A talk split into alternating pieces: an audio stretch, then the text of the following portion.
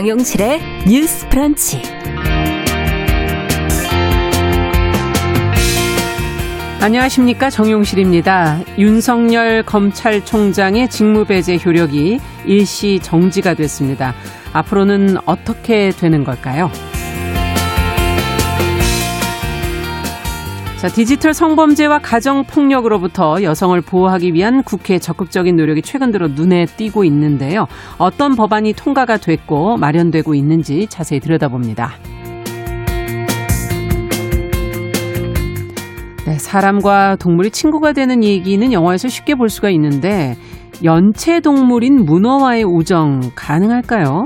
이게 가능하다면 한 사람, 한 세계에 어떤 변화가 찾아오게 될까요?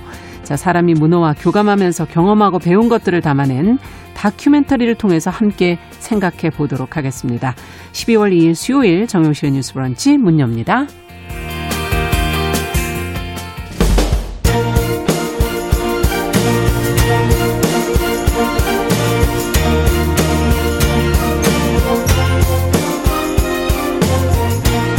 여성의 감수성으로 세상을 봅니다. KBS 일라디오 정용실의 뉴스 프런치. 여러분의 의견을 기다립니다. 문자는 샵 9730으로 보내주세요. 짧은 문자 50원, 긴 문자 100원이 부과됩니다. KBS 모바일 콩, 유튜브를 통해서도 무료로 참여하실 수 있습니다. 네, 정용실의 뉴스 브런치 오늘도 많은 분들이 참여를 해주셨습니다. 황정현님, 5653, 5653번님, 아카시즈님, 강하나님, 유성환님, 남기숙님, 3617번님 이렇게 들어오셨고요. 어, 유튜브로도 오늘 많이 들어오셨네요. 500명이 넘네요. 이정건님, 금택님, 써니스카이님, 손서연님, 대한민국 힘내라님 이렇게 들어오셨네요. 감사합니다. 자, 오늘도 제 양쪽에나 한 분도 안 계시는군요, 스튜디오에. 오늘 전화로 두 분을 만나도록 하겠습니다. 어, 전혜연 시사평론가 전지현 변호사 어제와 같이 두 분 만나보겠습니다. 안녕하세요. 안녕하세요. 예.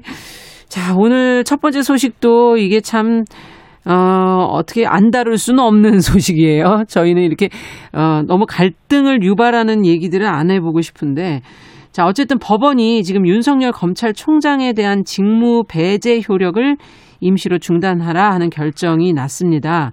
이런 판단이 나온 이유는 어디 있는지, 임시 중단이라면은 앞으로 상황은 어떻게 되는 건지, 어떤 절차가 남아 있는 것인지, 어, 좀 궁금합니다. 전지현 변호사께서 먼저 좀 정리를 해 주시죠. 예, 제가 어제 이제 처음에 네. 분위기 파악을 못하고 브런치부터 소주를 드시게 했죠. 예. 그래서 오늘은 이제 반성을 하고 예. 팬케이크에 블루베리 주스 정도로 네. 예, 이렇게 넘어가 보도록 하겠습니다. 네. 지금 질문해 주신 거 말씀드리면 어제 5시 강 5시경에 이제 집행 정지 신청에 대한 결정이 있었어요. 네. 일단 주문은 일부 인용이고 그 일부라는 말이 들어간 거는 처음에 신청을 할 때는 판결 확정 시까지 이제 정지를 해달라 예. 직무배제 처분을 얘기를 했는데 판결 선고 후에 30일까지로 기한을 단축을 했기 때문에 음. 그 일부 인용이다 그렇게 얘기를 하는데 윤 총장의 임기가 올해 이제 7월 24일까지거든요. 네. 그걸 감안하면은 사실상은 전부 인용이라 이렇게 볼 수 있을 것 같아요. 네. 그 내 그 결정 이유를 보면은 음. 그 직무 정지가 사실상 해임이다 이런 부분도 들어가 있어요. 네. 그다음에 이제 결정 이유를 우리가 꼼꼼하게 보면은 법원의 판단이라는 거는 그냥 판사가 마음대로 그 재단을 하는 게 아니라 법조문에서 요구하는 그런 요건들을 충족했는지를 하나하나 아, 그렇죠. 따지거든요. 네. 예, 여기서 이제 중심이 됐던 거는 기각할 때 회복하기 어려운 손해가 윤 총장에게 발생할 것인지, 음. 그 다음에 윤 총장을 직무에 복귀를 했을 때 이제 공공복리를 침해한다고 볼 수 있는지 이거를 음. 중심으로 봤는데 재판부가 얘기하고 싶었던 방점은 이제 공공복리를 침해하느냐 여기에다 들어가 있었던 것 같아요. 그래서 네. 여기서 법무부 장관의 그런 재량권 행사의 한계와 그 검찰총장이 임기 보장한 취지를 검찰의 중립성인 차원에서 여기다가 일단 일종의 제한을 걸었습니다. 그래서 음. 윤 총장은 직무에 복귀를 하게 됐어요, 당장. 네. 그러면 앞으로는 어떻게 되는 겁니까? 지금 아까 일부 인용 이렇게 얘기해 주셨는데 앞으로는 그냥 윤 총장은 그 직무 배제 처분에 대한 판결 선고가 나고 30일 이후까지 계속 직무를 집행을 할 수가 있어요. 근데 문제는 뭐냐면 금요일 날 징계위가 열린다고 하지 않습니까? 예, 아직 절차가 좀 남아 있죠. 예, 뭐 여기에 대해서 어떤 처분이 내려지면은 거기에 대해서 또 이번 같이 집행 정지 신청을 들어가고 본안 소송을 들어가는 거예요. 음. 그래서 일단 그 직무 집행 정지 신청 인용을 한 거 이거는 기간적으로는 어떤 일시적인 효력밖에는 없지만 네. 대한 법원의 판단이 한 번 넘어가고 한 번 이게 있었다는 점 내려졌다는 점에서 어떤 터닝 포인트는 될 수 있지 않을까 싶습니다. 네. 자, 그렇다면 짧게 두 분에게 법원의 판단을 어떻게 보시는지 양쪽 입장 좀 들어보겠, 들어봐야 되겠네요. 전혜연 평론가부터 네. 먼저 얘기해 주시죠. 일단은 아마 이제 대통령이나 총리와의 면담에서 거치 관련해서 입장 표명이 있었냐에 대해서 법무부에서는 음. 어, 면담 시에 사태 관련 논의가 전혀 없었다라고 밝혔습니다. 그래서 네. 그 부분을 좀 추가로 설명을 드리고요. 어쨌든 법무부 감찰위에서 절차에 중대한 흠결을 지적한 것이라는 것이 대부분 해석인데 네. 이 부분에 대해서는 법무부나 추미애 장관이 이런 지적을 드릴 필요는 있다고 봅니다. 그러니까 뭐 음. 뭐 방어법 고장이라던가 절차상으로 제대로 알려줬냐 등등에 대해서는 사실 저도 이제 공공 분야에서 일을 하다 보면 그게 굉장히 중요합니다. 뭐 네. 뭐 서류를 알려줘야 될 부분, 방어권을 보장하는 부분, 소명의 기회를 제대로 줬냐 이런 부분에 대해서는 어쨌든 법무부나 추미애 장관이 정교하지 못했다라는 지적은 겸하게 받아들여야 된다고 봅니다. 네. 다만 이제 우리가 징계위원회가 남아 있는 부분에 대해서는 좀 봐야 되는데요. 네. 이 지금 징계 사유가 적절하냐 안 적절하냐에 대해서는 법원이나 감찰위에서 어, 충분하게 어떤 판단을 지금 한 상태는 아닙니다. 그렇기 네. 때문에 징계 사유에 대한 부분은 봐야 된다라고 보고요. 어, 제가 계속 강조하고 있는 그 뭐 정보 수집 특히 재판부에 대한 어떤 세평 수집 이런 부분에 대해서는 제가 계속 우려하는 부분은 사실 이것은 보수 진보나 이런 사안은 아니거든요. 지금 검찰이 막강한 권력을 가지고 있는 상황에서 네. 어, 너무 개인 정보를 침해하거나 인권 침해 요소가 있는 부분을 계속하는 것은 문제가 있습니다. 그래서 이 부분은 저는 징계위의 판단이 어떻게 나든 검찰 내에서 이 부분에 대해서는 짚고 좀 내부에서부터 이런 부분을 어디까지 허용할 것인지 네. 왜 국민적 비판이 있는 부분에 대해서 개선이 필요한지는 어, 더 사실 검찰 내에서 먼저 좀 개선을 냈으면 하는 바람도 있습니다. 네. 자, 그러면 전지현 변호사께서는 어떻게 보십니까? 네, 어제 재판부 결정문을 읽어보면은 이제 상당히 고심을 한 것 같아요. 네. 이게 사실 행정소송을 해본 변호사들은 알겠지만은 징계위 결정이 있기까지 이거 그 결정을 안 내리고 끌어도 상관이 없는 사안이었거든요. 음, 네. 근데 이게 어떤 재판부가 진짜 작심하고 그래서 결정을 내렸다 이런 얘기들이 나오는 것 같습니다. 근데 재판부가 계속 처음부터 강조를 했던 부분을 보면은 징계 사유는 본안 사항이기 때문에 여기서 판단을 안 한다 그렇게 얘기를 했어요. 예. 근데 지금 뭐 재량권 행사의 한계나 공공 복리를 언급한 부분이 부분들을 보면은 그 징계 사유, 어떤 판사의 사찰일로 요약이 되는 그 징계 사유에 대한 내심적인 판단이 없이는 음. 이런 문구가 나오기 어렵다. 좀 저는 그런 생각이 들거든요. 예. 그래서 본안 판단도 지금 이거 같은 재판부고 나중에 이제 징계 처분이 실제로 내려진다면 어디가 될지는 모르겠지만 일단 법무부는 이번에 그 재판부의 그 결정의 취지를 겸허하게 새기면서 적법 절차를 존중해야 될 것이고 네. 그 다음에 그냥 징계 사유 이번에 나왔던 이걸로만 계속 가서는 다른 재판부가 배당이 된다고 하더라도 윤석열 총장이 또 소송을 했을 때 이기기는 쉽지 않겠다 좀 그런 생각이 듭니다. 네. 자, 그러면 더 어, 앞으로는 어떻게 될 거로 전혜연 평론가께서는 보십니까? 일단 징계위의 어떤 어, 결정이 나기 전까지는 아마 제 생각에는 청와대에서 입장 표명을 하지 않을 것으로 보입니다. 그러다만 음. 오늘 상황을 좀 봐야 된다고 보고요. 또 하나 저는 이게 과연 보수 진보의 문제냐를 떠나서 제가 계속 문제 제기를 하는 부분은 같습니다. 일단은 검찰에서 인권 침해 논란이 일었던 부분이라던가 어, 정치적으로 정권이 바뀔 때마다 뭐 왔다 갔다 한다는 지적이라던가 더불어서 제19 감사기 이런 문제를 가지고 검찰 개혁을 계속 전문가들이 얘기한 것이거든요. 그래서 네.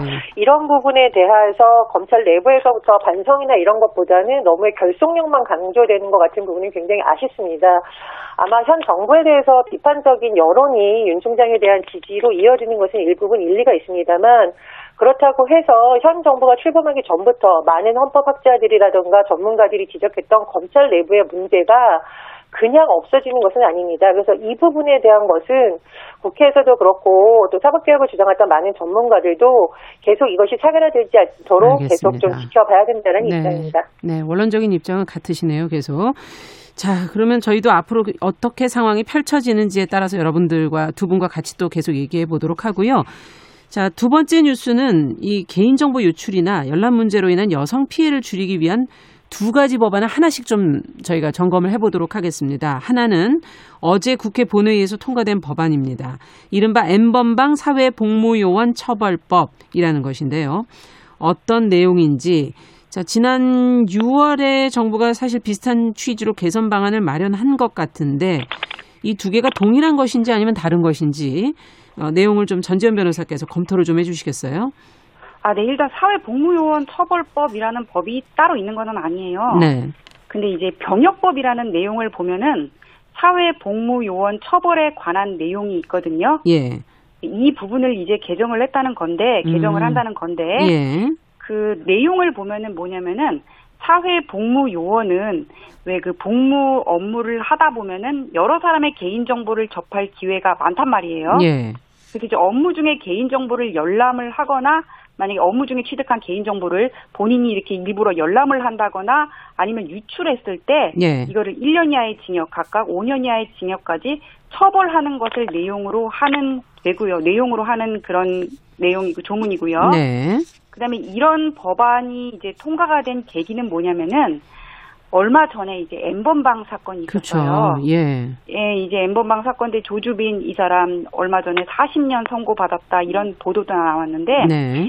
이 엠번방 사건 디지털 성범죄가 어떻게 자행되었는지를 이렇게 보면은 일단 공범인 사회 복무 요원들이 있었습니다. 예. 이런 사람들이 어떤 젊은 여성들의 개인 정보를 꺼내 가지고는 그다음에 스토킹을 하고 공유를 하면서 스토킹을 하고 성범죄를 하고 그다음에 영상을 업로드하는 식으로 이루어졌거든요. 음, 네.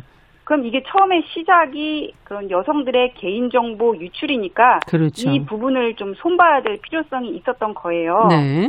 근데 이후에 이런 개인정보 유출하고 그런 경우 어떻게 되는지를 보면은 음. 이렇게 지금 무슨 범죄단체 조직죄 이런 성, 디지털 성범죄에 엮인 경우 아니면은 예. 그냥 뭐 개인정보를 유출한다고 하더라도 복무기간 연장받고 경고받으면 끝난다는 거예요. 너무 가볍군요 처벌이. 네, 예. 그렇죠. 그래서 이제 태영호 의원이 여기에 대해서 발의를 했다 그러는데 그래서 이런 법안이 지금 발의게 발의가 되게 된 건데 아까 나중에 물어보신 게 네. 그러면 6월 달에 6개월 전에 정부에서 논의한 내용하고 음. 다른 거냐 이렇게 물어보셨는데 네. 제 같아요. 그 엠번방 사건 음. 터지고 나와서 정부에서는 사회복무요원의 어떤 개인정보 접근을 차단을 한다거나 네. 아니면 처벌을 강화해야 된다 그런 얘기가들이 나왔는데 접근을 차단하는 거는 사실 미봉책에 불과해요. 왜냐하면 다른 아. 사람 아이디로 또 들어갈 수 있는 거거든요. 예. 시키면 또 할 수가 있는 거고. 예. 그랬고 처벌이라는 거는 그냥 정부에서 논의만 된다고 되는 게 아니라 예. 이게 또 법안으로 이어져야 되는 거기 때문에 음. 이런 논의의 연속선 상에서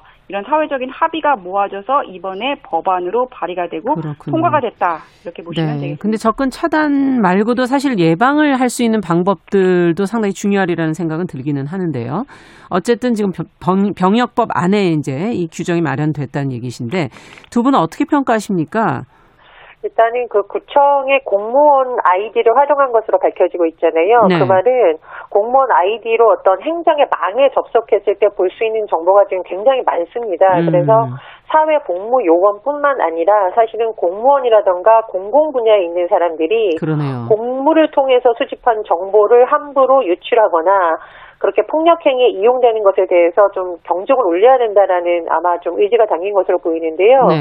특히 저는 이제 개인정보를 활용을 해서 신체적인 뭐 문제가 일어난다던가 재산상의 손괴를 입혔다던가 이런 것에 대해서는 대다수 공무원 조직이나 공공기관에서 많이 인식이 확산된 것 같은데 이것이 성적인 폭력행위나 정서적 폭력행위에 음. 악용될 수 있다라는 생각은 그동안 잘 못했던 것이 아닌가 그런 생각이 많이 듭니다. 특히 네. 우리가 정서적 폭력 행위라는 것이 당장 눈으로 보이는 것과는 조금 거리가 있기 때문에 아마 좀 느슨한 인식이 있었지 않나고 생각을 하는데요. 앞으로 이런 부분에 대해서 좀 이것도 범죄다라는 인식이 확산됐으면 합니다. 네. 더불어서 이게 공공 분야에서 이제 내부 메신저가 있습니다. 그런데 그렇죠. 이 메신저가 어, 요즘처럼 비대면 접촉 시대에 굉장히 좋은 어떤 정보 활용을 할 수 있는 좋은 장이기도 하지만 네. 좀 나쁘게 말하면 공무원이 취득한 정보가 순식간에 잘못되면 전파될 수 있는 음. 어떤 위험한 통로이기도 하거든요. 그래서 네. 그런 부분에 대해서도 공공 분야에서 한번 점검해 봤으면 하는 바람입니다. 네. 공무원은 그럼 개인정보 유출이나 열람되면 처벌이 되는 건가요? 어떻게 되나요? 아, 지금 저한테 물어보는 예, 아니 뭐 두 분 중에 뭐 어떤 분이라도. 아, 예, 이게 개인정보 보호법이라는 네. 게 있어요. 그래 가지고는 이거를 어떤 업무상의 이유로 음. 사람들의 신상에 관한 정보를 데이터에서 관리하는 법인이라든지 뭐 공공기관 이런 네. 단체들 있잖아요. 예. 이런 관리하고 있는 정보를 그 대상에 개인의 동의 없이 함부로 유출을 하거나 업무상 목적 이외에 이용한 경우에는 음. 처벌을 받습니다. 5년 네. 이하의 5천만 원 이하의 벌금 뭐 기본법에 보면 이렇게 네. 예 규정이 돼 있거든요. 그래서 저는 이거 잘 말씀하셨는데 제가 안 그래도 이 얘기를 하려 그랬어요. 네. 이게 지금 어떤 디지털 성범죄 예방 차원에서 병역법을 저렇게 개정을 한다고 얘기는 하는데 예. 이런 공무원들을 처벌할 수 있는 법적 근거는 원래부터 있었어요. 음. 하지만 제, 이게 제대로 활용이 안 됐다는 거거든요. 아. 예, 그래서 이 문제는 뭐냐면은 지금 성범죄라는 것도 예전에는 어떤 1대1로 성폭행, 강제추행 이런 식으로 이루어졌다면 네. 이제는 이게 디지털화 돼 가지고는 좀 더 광범위하고 악랄하게 진행이 된다는 문제가 있거든요. 그렇죠. 그래서 이 예방책도 그냥 과거처럼 법적 근거를 마련하고 형량을 높이는 게 다가 될 수는 없다고 봐요. 네. 예를 들면 디지털 성범죄 같은 경우에는 서버를 해외에 두고 음. 이 압수수색을 어렵게 하는 경우도 맞습니다. 있기 때문에 음. 먼저 이렇게 다른 외국과의 공조 수사를 강화해야 될 필요가 있는 거고, 네. 그다음에 수사 기법에 대한 연구가 좀 더 심층적으로 필요하다고 생각을 해요. 네. 그 엠번방 사건 이후에 국회에서 잠입 수사를 허용을 하자 그렇죠. 그렇게 얘기가 나왔는데 계속 낮잠 자고 있다 그러거든요. 그러니까 이 잠입 네. 수사라는 거는 일종의 음. 함정 수사예요. 그래서 법원에서는 이게 그냥 기회를 제공하는 경우에 그친 경우에는 그 수사를 인정을 해주고 네. 아니면은 내가 뭐 누구 앞에 이렇게 큰 돈을 갖다 놓고 범위를 유발한 경우에는 그런 함정수사는 위법하다 지금 이렇게 얘기를 하고 있는데 네. 그 기준이 사실 명확하지가 않아요. 예를 들어서 성매매 같은 경우에 어떤 법안에서 이것이 가능하고 안 가능한지 아예 그 기준이 음. 명백하지가 않아요. 어떤 음. 경우에 이것들이 가능하고 안 가능한지. 네.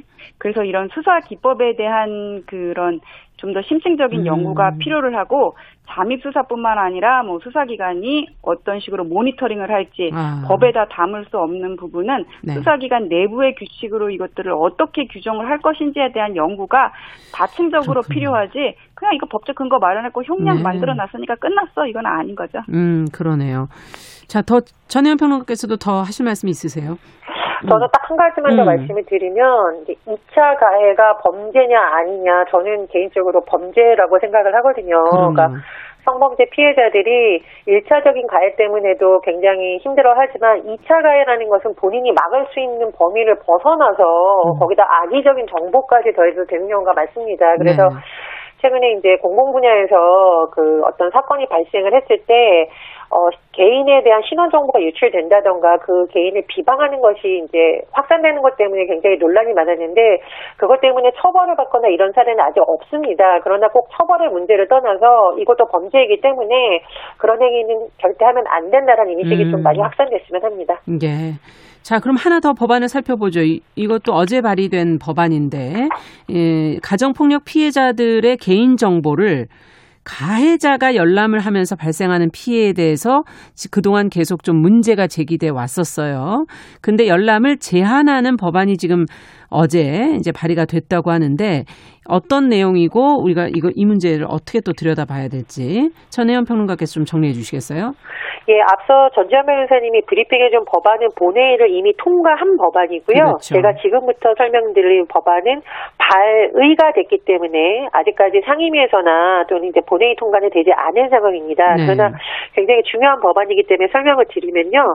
더불어민주당 송경 국회의원이 발의한 가족관계에 관한 법률 개정안이고요. 어, 좀 쉽게 말씀을 드리자면 우리가 왜 가정폭력 같은 경우에는 예를 들어서 가해자가 아빠고 피해자가 음. 엄마인 경우가 있습니다. 네. 그러면 보통 이혼을 하고 적금금지 명령을 내리는 경우가 많은데 이 가해자인 아빠가 어, 본인의 아이를 본다는 명목하에 혹은 본인에게 이런 이혼을 어, 청구한 엄마를 상대로 음. 약간 보복을 하기 위해서 찾아가는 경우가 있죠. 네. 그런데 문제는 뭐냐면 주소가 보통 가족관계 증명서를 떼거나 이러면 나오잖아요. 그러니까 음. 이것이 굉장히 문제가 있다. 그래서 도대체 어느 있으니까. 그렇죠. 예. 이제 직계 혈족이라던가 이런 경우에 특히 아이를 본다는 명목하에 아. 아이의 이름으로 이런 것을 뗐을 경우에 문제가 생길 수가 있습니다. 그러니까 예. 직계 혈족이라던가 이런 것에 있어서의 어떤 한계가 문제가 제기가 됐었고 그러다 보니 현행법이 좀 문제가 있다. 그러니까 가족관계 증명서, 기본 증명서를 열람하거나 교부할 때 제한이 없이 허용되고 있기 때문에 음. 송기현 의원이 발의한 개정안의 중심 내용은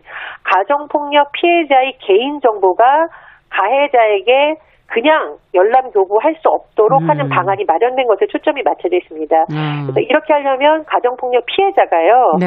그런 증명서를 발급해 주는 기관의 장, 예를 들면 뭐 시면 시장, 읍이면 읍장 네. 이런 사람들에게 어, 나나 자녀를 비롯해서 지정한 사람의 가족 관련한 기록 사항을 또 뭐 증명서 이런 것을 가해자가 열람하거나 교부하는 것을 제한해 달라 이렇게 할 수 있는 음, 거죠. 요청을 그러니까, 할수 있는 상황이다. 그렇습니다. 이제 네. 피해자 관련된 기록상 전부를 해달라다 또는 뭐 일부만 해달라던가 음. 이렇게 표시하지 않고 해달라는 겁니다. 예, 예. 이렇게 됐을 경우에 할 수 있는 것이고요.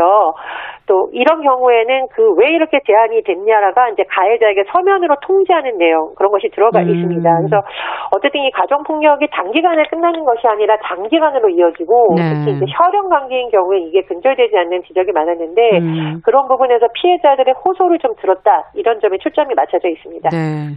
자, 아직 뭐 발의된 법안이기 때문에 과정이 좀 많이 남아 있지만 관심을 가져보자 하는 의미에서 지금 이제 저희가 이 법안을 들여다보는 건데요. 어, 지난 8월에 가정폭력 가해자가 피해자 개인 정보를 확인할 수 있도록 돼 있는 법조항에 대해서 헌재가 헌법 불합치 결정을 내리기도 하지 않았습니까? 그렇다면 이 법안을 어떻게 보시는지 두 분의 입장을 좀 들어보도록 하죠. 예, 그 헌법 불합치는 어제도 우리가 낙태죄 얘기하면서 헌법 불합치 했었잖아요. 그렇죠. 그러니까 헌법 불합치라는 거는 뭐냐면은 위헌성은 이 법안에 인정할 수가 있는데 네. 이거를 당장 폐지할 해버리면은 뭔가 입법에 공백이 발생할 수 있는 경우에 기한을 두고 입법자한테 맞게 좀 고쳐봐 이런 일종의 그러니까 조건부 위헌이다 그냥 이렇게 보시면 시간도 되거든요. 시간도 정해지지 않습니까? 그럼 보통? 네, 이거 시행 정해졌는데 네. 기한 정해지는데 이법 같은 경우에는 2021년 12월 31일까지가 기한이에요. 네. 아직까지 기한은 많이 남았기 때문에 이거를 좀 더 이렇게 좀 정치화시키고 구체적인 시행령을 정비할 필요는 있을 것 같습니다. 그러니까 음. 이 헌법소원 같은 경우에는 가정폭력 가해자로부터 신변이 노출된 이제 피해자가 청구를 해서 내려지게 된 경우인데 네. 그 아까 평론가님께서도 말씀을 하셨는데 이 가정폭력 같은 경우에는 한 번에 끝나는 게 아니라 반복적으로 이루어지는 경우가 많고 네. 또 이렇게 같은 집에서 같이 거주를 하기 때문에 그 피해 정도가 더 심해요. 음. 그래서 미국 같은 경우에는 일단 가정 폭력이다 그러면은 가해자를 일단 체포하는 게 원칙인데 음. 우리나라는 또 이제 집안일은 뭐 백인머리 그렇죠. 송사다 음. 그런 말도 있잖아요. 그래서 이렇게 회피를 하고 개입하는 거를 꺼려하는 경우는 경우가 많은데 이제 좀 우리나라도 분위기가 달라지고 있다 이런 음. 생각은 듭니다. 근데 네. 이게 지금 뭐 이게 뭐 가정 폭력 가해자의 경우에는 열람 제한한다 이렇게 얘기를 하는데 취지 자체는 좋은데 음. 그럼 가정 폭력이 어디까지 이루어졌을 때 제한할 건지 그 소명은 어떻게 아, 받아들여질 네. 건지 이런 구체적인 부분에 대해서는 아직까지 숙제가 많은 것 같아요. 네. 왜냐하면 피해자는 또 이게 경제적으로 종속이 돼 있기 때문에 대부분 가해자한테 그렇죠. 이거를 드러내놓고 신고를 할 수 없는 경우들이 많은데 음. 그럼 이 부분은 어떻게 해결해서 가정 폭력이 있다는 걸 어떻게 소명하게 할 것인지 음. 그런 부분들이 남아 있거든요. 아직도 좀 숙제가 있군요. 네. 예. 알겠습니다. 그래서 있고 또 뭐냐면은 이제 음. 가정폭력 사건이 일어나면은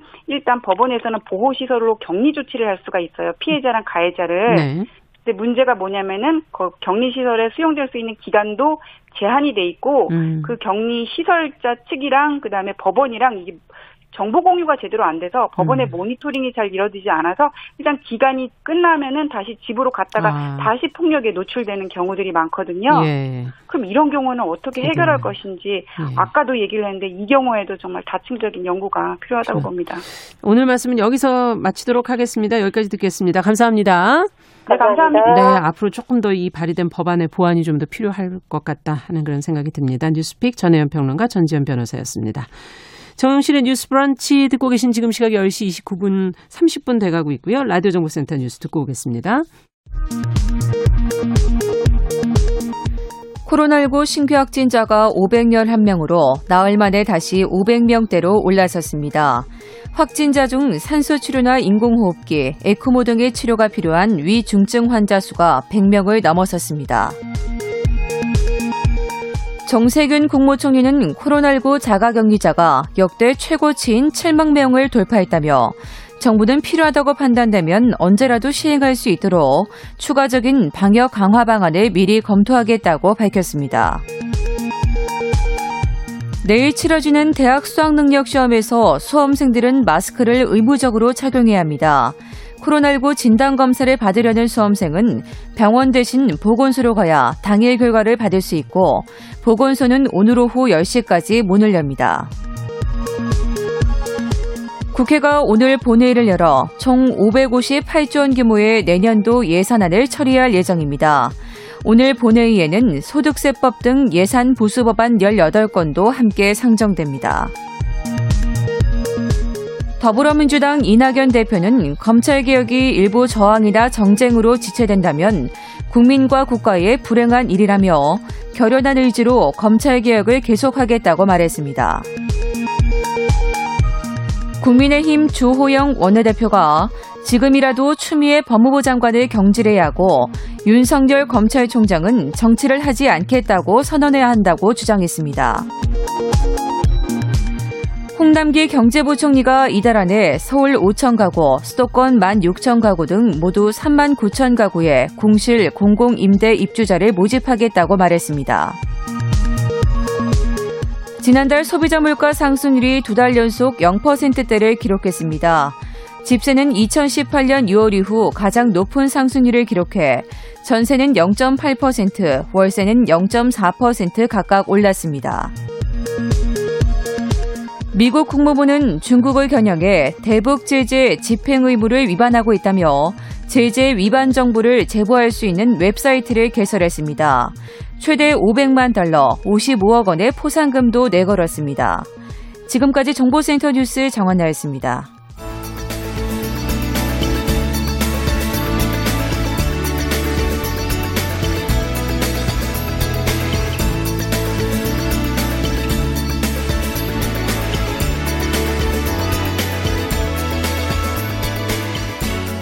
세상을 보는 따뜻한 시선.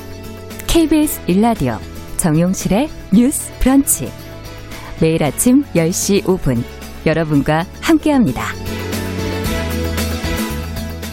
네, 정용실의 뉴스 브런치 듣고 계신 지금 시각 10시 33분입니다. 자, 오늘도 미국 소식부터 살펴봐야 되겠죠. 윌리엄 밥, 아, 제가 국제 뉴스부터 정리를 해드려야 되는데 깜빡 소개도 안 하고 바로 뉴스로 들어갔네. 주은주 외신캐스터 자리에 오셨습니다. 어서 오십시오. 네, 안녕하세요. 자, 오늘도 미국 소식부터 좀 살펴봐야 되는데 네. 트럼프 대통령이 계속 그동안 선거가 이게 문제가 있다. 네. 선거 사기다. 뭐 네네네. 이런 얘기를 많이 했었는데요. 결국은 뭐 증명할 만한 증거를 발견하지 못했다. 지금 뭐 이런 입장이 지금 나오고 있네요. 네, 그렇습니다.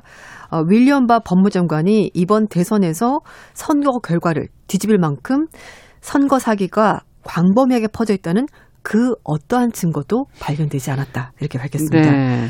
어, 트럼프 대통령이 말씀하신 것처럼 어, 민주당 쪽에서 선거를 조작해서 결국은 민주당 후보가 그렇죠, 이긴 거다. 이건 이제 예. 계속해서 얘기를 하면서 음. 선거 결과 불복하고 있는데요. 하지만 이 법무부 장관은 AP통신과 인터뷰에서 연방 검사들 그리고 FBI 요원들이 어, 접수한 여러 가지 불만 사항 정보를 다 검토를 해봤는데 예. 이번 선거에서 선거 결과를 뒤집을 만한 충분한 증거는 나오지 못했다라고 음. 밝히면서 그러니까 선거 사기가 있었다고 보기 힘들다 이렇게 설명했습니다. 네. 그리고 선거 결과를 왜곡하기 위해서 뭐 기계 프로그램 이런 걸 가지고 뭐 조작을 했다라는 주장도 있었는데 아. 그런 것도 다 검토를 해봤는데 그 주장을 뒷받침할 만한 어떠한 증거도 발견하지 아. 그럼 이. 윌리엄 바라는 그 법무장관은 트럼프 대통령하고의 관계는 어떤가요? 어, 사실 이제 지금까지 알려진 바는 네. 최측근입니다. 그래서 최측근. 이제 네, 그래서 이 바이든 당선인 승리에 대해서 의구심을 제기하면서 음. 트럼프 대통령 측에서 수사를 촉구하자 이 바 장관이 전국 검사들에게 뭐 중단 투표 사기가 있는지 좀 봐라라고 얘기를 하면서 음. 수사 지시를 했고 그래서 진행이 된 건데요. 네. 뭐 선거 이전에는 우편 투표가 이 광범위한 사기 수단으로 이용될 수 있다는 트럼프 대통령 주장에 대해서 그랬죠. 동조하면서 예. 같이 발을 맞췄는데요. 어, 사실 이제 어떻게 보면은 또한 나라 법무장관이잖아요. 음. 그러니까 이제 뭐 증거를 가지고 얘기를 해야 되는데 그렇죠. 트럼프 대통령 주장만 가지고 얘기하기에는 이게 굉장히 희박한 상황이고 맞아요. 그래서 뭐 뭐라도 해야 되니까 이제 조사를 해봤더니 결국은 이렇다 할 만한 뭔가를 찾아내지 못한 것 같습니다. 음. 게다가 트럼프 대통령이 최근에 그 소위 말해서 측근들을 다 잘랐습니다. 이 사람들이 얘기를 했던 게 예. 미국 대선에서 어 사기는 없었다. 법대로 된 것 같다. 이런 말 했던 사람들이 요즘 최근에 예, 자리에서 물러났거든요. 예. 가장 최근에 나간 사람이 크리스토퍼 크렙스 국토안보부 사이버 인프라 보안 국장인데요. 음. 이 사람이 며칠 전에 그 미국 대선에서 어, 봤었을 때 음. 미국 역사상 이번 대선은 가장 안전했다. 어, 이렇게 예, 입장을 발표했거든요. 예. 그러고 나서는 결국 자리에서 물러났습니다.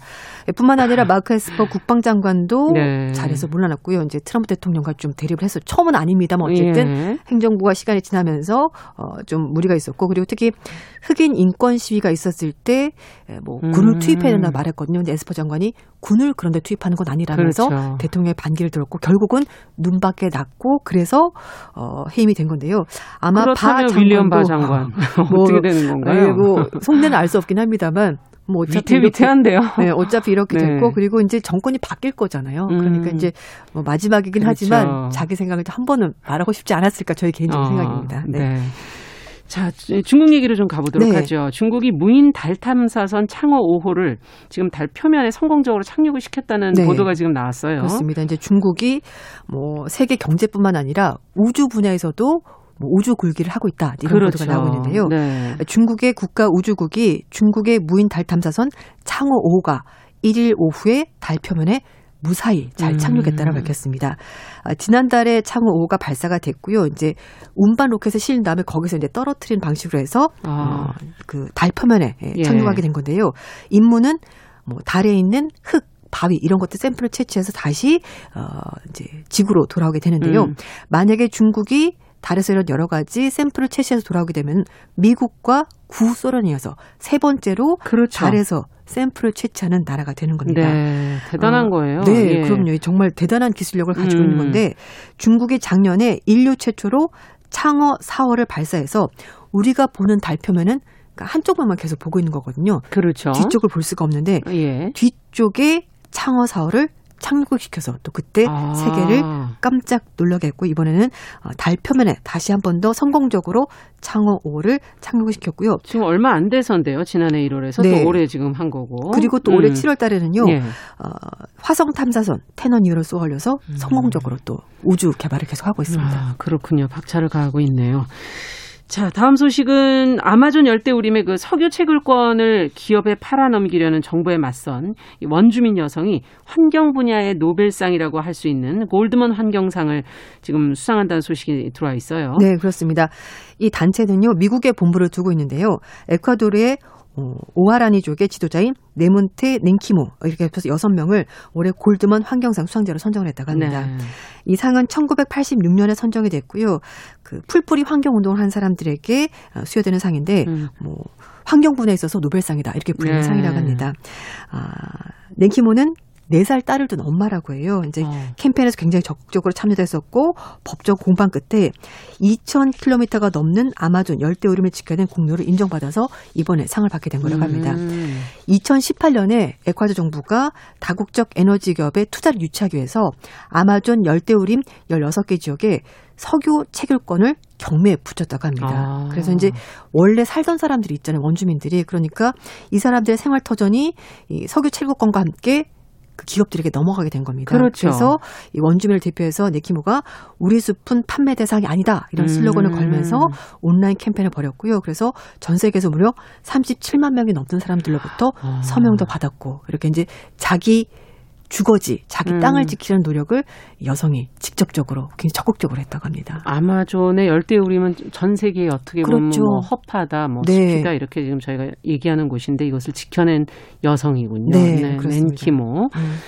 자, 그리고 또 한편으로는 남미 아르헨티나에서는 정부가 낙태 합법화를 허용하는 법안을 추진하고 있다 그러는데 어, 프란치스코 교황이 네. 아르헨티나 출신이시죠. 네, 그리고 이제 예. 또 남미 국가들은 대부분 카톨릭 국가가 많습니다. 그래서 음. 이제 카톨릭 교리상 낙태를 허용하지 않고 있거든요. 네. 근데 어, 아르헨티나 의원이 1일 날 낙태 합법화 법안과 관련된 논의를 시작했다고 밝혔는데 페르난데스 어, 페르난데스 대통령이 지난달에 임신 14주 이내에 낙통을 낙태를 허용하는 법안을 발의하면서 이제 의회에서도 논의하게 된 예. 겁니다. 어, 원래는 성폭력 때문에 임신한 경우 또는 임신부의 생명이 굉장히 위험한 경우에만 제한적으로 낙태가 허용이 되는데요. 하지만 실생활에서 이게 다 지켜지기가 힘들잖아요. 네. 그래서 이제 여성들이 어, 합법적으로 낙태를 할 수 없다 보니까 음성적으로 불법적으로 음. 자신의 생명을 무릅쓰고라도 하는 그런 상황이 벌어지게 된 건데 네. 2018년에도 임신 초기에 낙태 합법화되는 법안이 추진이 되다가 결국 그때 상원에서 부결되면서 음. 이게 부결이 됐습니다. 그런데 작년에 취임한 프레단 대통령이 어, 낙태 합법화 법안을 직접적으로 발의하겠다고 아. 얘기를 하면서 이제 진행을 했는데요. 올해는 이제 코로나19 때문에 조금 늦어지게 된 겁니다. 아르헨티나도. 네. 네. 근데 아르헨티나에서요. 매년 37만에서 52만 건 가량의 음. 불법 낙태 시 술이 이루어지고 있다고 합니다. 그렇군요. 그래서 대통령은 이렇게 잘못된 시술 때문에 매년 3만 8천 명가의 여성이 입원을 하거나 또는 사망하는 경우까지 있기 때문에 이거를 초기 임신의 경우에는 좀 합법화해 주자 이렇게 음. 얘기를 하고 있는 겁니다. 네. 근데 법안 발의 지금 이후에 아르헨티나 앞서 네. 얘기해 드린 것처럼 그 가톨릭, 국가. 가톨릭 국가이기 때문에 네. 낙태 찬반 시위가 지금 벌어지고 있다고요. 네, 이제 종교계에서 당연히 반대를 하고 있고요. 네. 또 여성 단체에서는 지금 찬성하면서 찬반 시위가 같이 벌어지고 있는데요. 음. 어, 여러 기관의 여론조사를 보면은 낙태 합법화 찬반 여론이 굉장히 팽팽하게 맞서기 때문에 법안 처리 과정에서 논쟁이 더 뜨거워질 것 같습니다. 음. 이 가톨릭 정통이 강한 중남미 국가에서는요, 우루과이와 쿠바에서만 선택적으로 낙태를 허용하고 있는데 예. 대부분 국가들은 아르헨티나처럼 낙태를 어, 좀 예외적으로 진짜 극히 예외적으로 허용하고 있기 때문에 이 법안이 어떻게 진행될지 좀 지켜봐야 될 것 같습니다. 네, 음. 그렇군요. 자, 오늘 소식은 그러면 여기까지 네. 듣도록 네. 하겠습니다. 어, 국제 뉴스 항상 어, 수요일마다 전해주시는 조윤주 외신캐스터 수고하셨습니다. 감사합니다. 네, 감사합니다.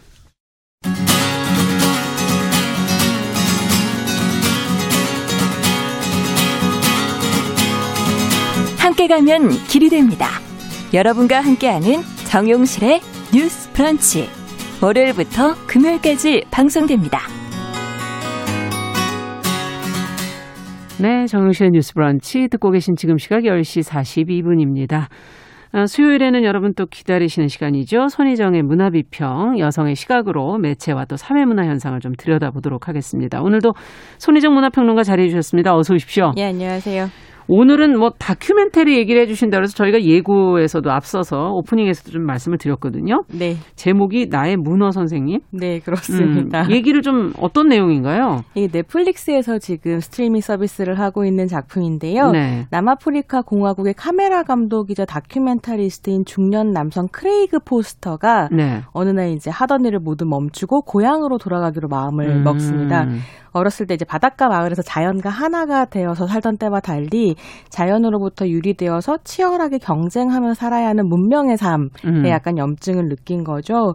그래서 크레이크의 고향이 다시마 숲으로 유명한 해변인데요. 다시마 숲? 네, 이게 이게 숲이 있나요? 저도 몰랐 이거 보면서 처음 알았는데 바다 아래 다시마들이 나무처럼 이렇게 숲을 흔들리고 있어요. 있고. 그러면 바닷속에서. 예, 어. 너무 아름다운데 같이 본 친구가 이제 다시마 들어간 라면 안 먹어야 되는 거 아니냐 이렇게 얘기할 정도로 이제 또 다시마 숲의 생태계가 아, 름답더라고요 네. 어쨌든 그 유명한 해변으로 돌아가서 이제 별다른 장비가 없이 그냥 바다를 즐기고 바닷속을 음. 수영하며 돌아다니게 됩니다. 음. 근 그렇게 평화를 누리던 어느 날 아주 신비로운 생명체와 마주치게 되는데요. 네. 온갖 조개로 자신을 꾸민 문어였었던 거죠. 조개로. 네, 그래서 화려하겠네요.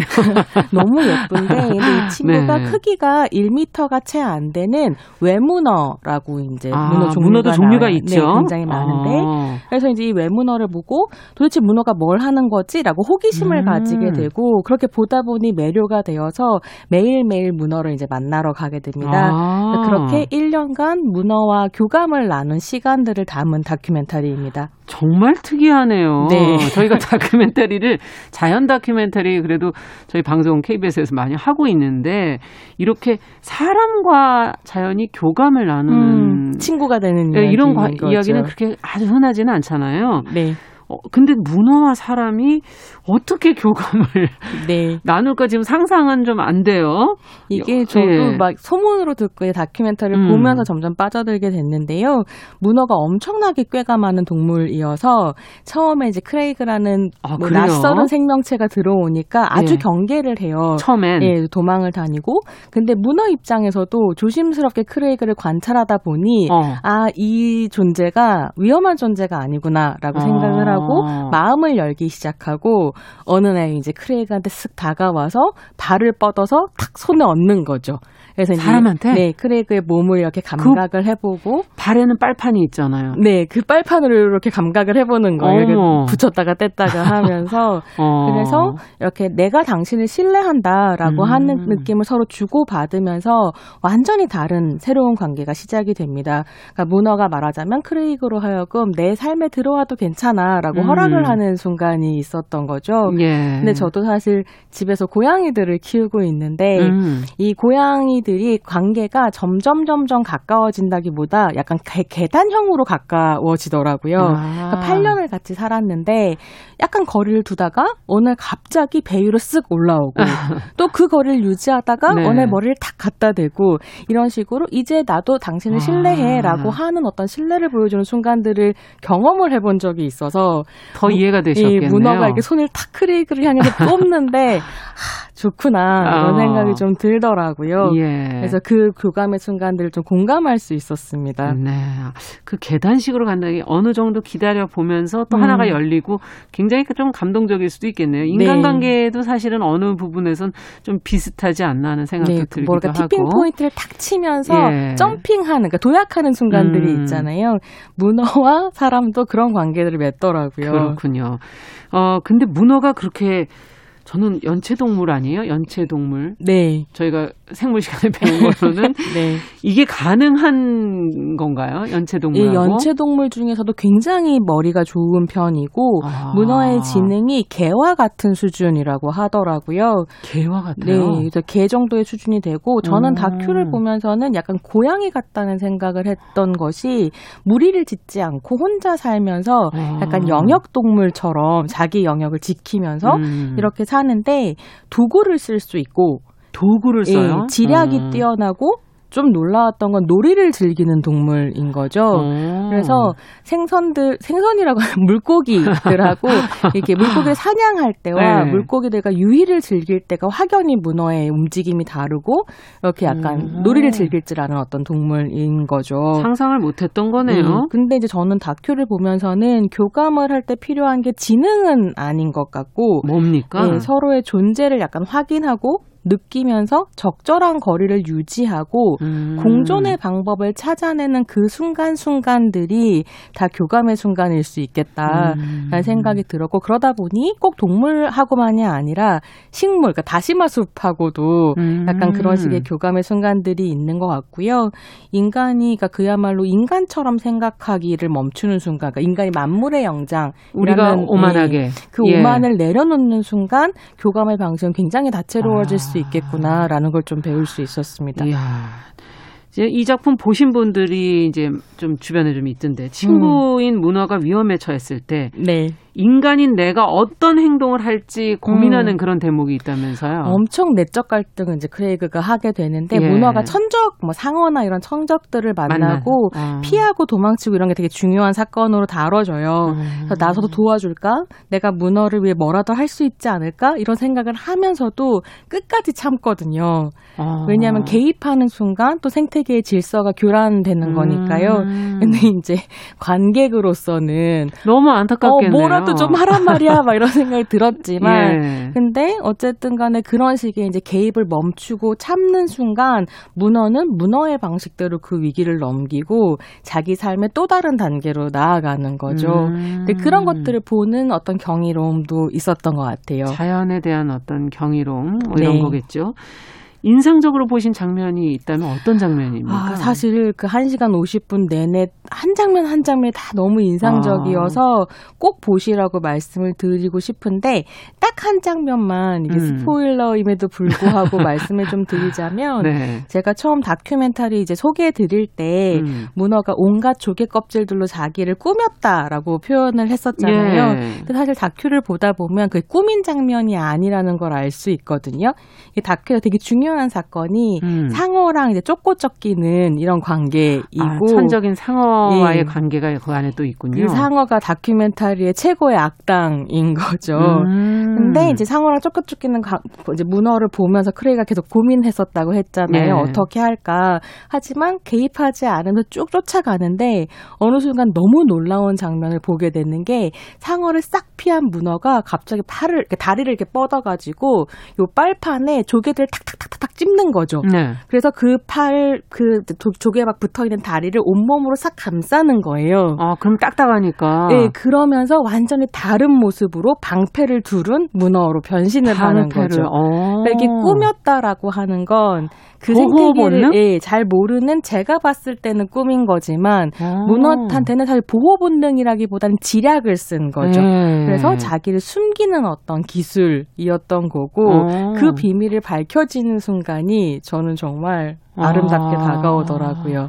처음 만난 순간이 그러니까 그렇게 뭔가 자기를 감춰야 되는 네. 순간이었던 거군요. 감췄던 순간에 크레이그를 만나게 됐었던 거고 어. 크레이그의 마음을 열었지만 다른 천적이 나타난 순간에 자신의 지략을 이제 들키게 되는 아. 이런 이제 상황들이 펼쳐집니다. 네, 아 그렇군요. 그 장면이 참 아름다울 것 같다 그런 생각도 드는데 주인공 저희가 보통 화자 네. 그러니까 그러면 누가 되는 거예요? 문어가 되는 거예요? 아니면 크레이그?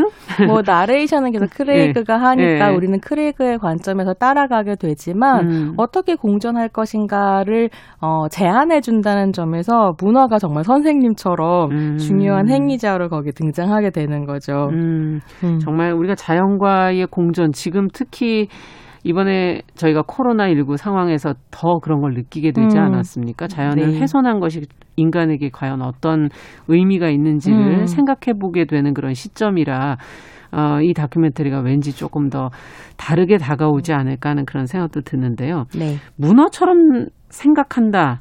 네. 이분, 이분이 이제 크레이그가 이제 감정이입이 된 거 아니에요. 네.